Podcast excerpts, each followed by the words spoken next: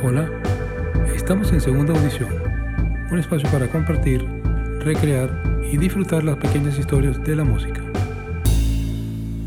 Hace un par de semanas yo lancé a, todos los cibernautas, a todos los que escuchan, sobre todo regularmente este programa, una encuesta en base a un artículo aparecido en el diario El Mundo de España que preconizó, que estableció con muchos argumentos la preponderancia y el liderazgo del disco de Velvet Underground Nico como mejor disco del año 67, eh, cuestión que es por demás debatible y poco compartida, como efectivamente dio la, la encuesta.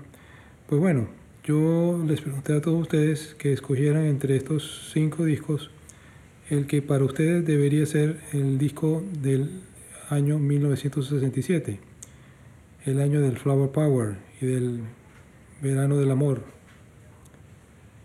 Eh, los discos en cuestión fueron el Sgt. Pepper's Lonely Hearts Club Band de los Beatles, Forever Changes The Love, Silver Apples of the Moon de Morton Subotnick, The Satanic Majestic Request de los Rolling Stones y el ya mencionado Velvet Underground and Nico.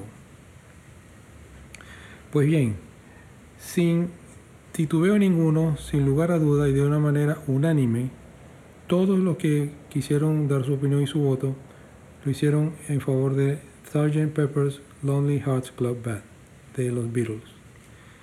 Esto no es de extrañar, ya que efectivamente es un disco considerado como una obra maestra de la grabación eh, es un disco que continuamente encabeza los listados de, los, de todos los mejores discos que se han editado desde que existe el disco como medio de, escucha, medio de transmisión del sonido.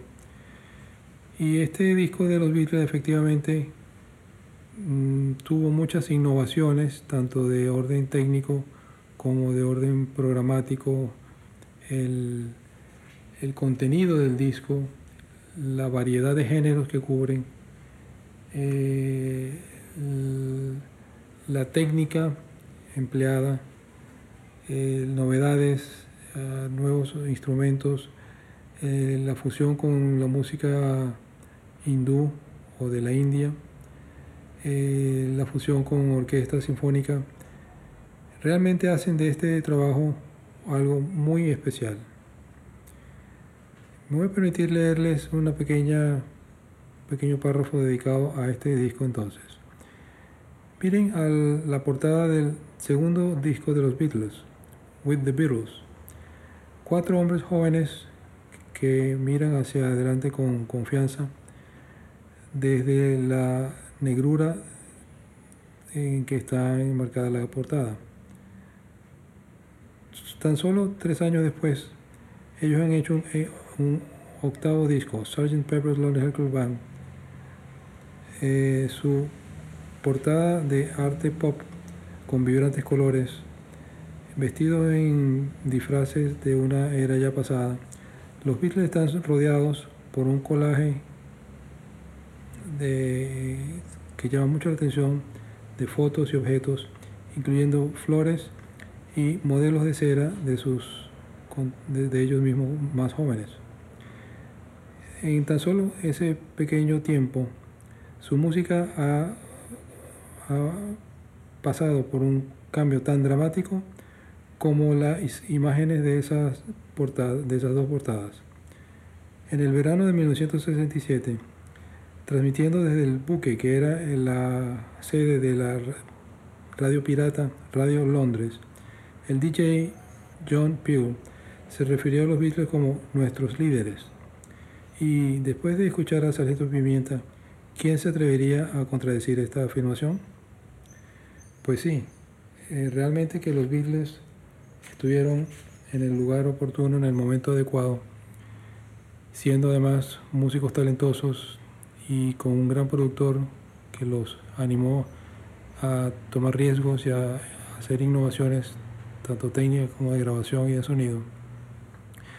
Todo eso reunido hace que el disco Sgt. Pepper's Lonely Hearts Club Band sea el favorito de todos ustedes y ser el favorito de la gran multitud de personas que año tras año opinan, votan, hay listados emblemáticos como de la revista Rolling Stones, eh, diversas publicaciones, en fin, eh, todo indica que este disco efectivamente pasan los años y se mantiene como el gran favorito de todos, tal y como ustedes pues lo han eh, votado.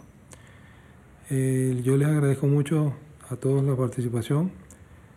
confiamos en que tengamos este tipo de interacción un poco más frecuentemente. Y por cierto, que también aprovecho para comentarles que tenemos ya eh, disponible en, nuestro blog, en segunda audición, eh, los links, ahí encontrarán los links que les conduzcan a las canciones más relevantes de todos los artistas o programas que han participado y participan en, nuestro, en nuestra programación, valga la redundancia.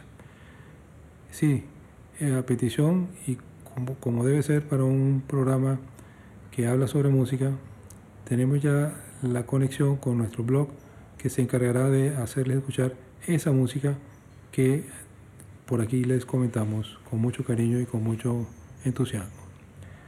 Les habló con usted, para ustedes Ernesto Caldera compartiendo las pequeñas historias y los grandes discos de la música. Hasta luego.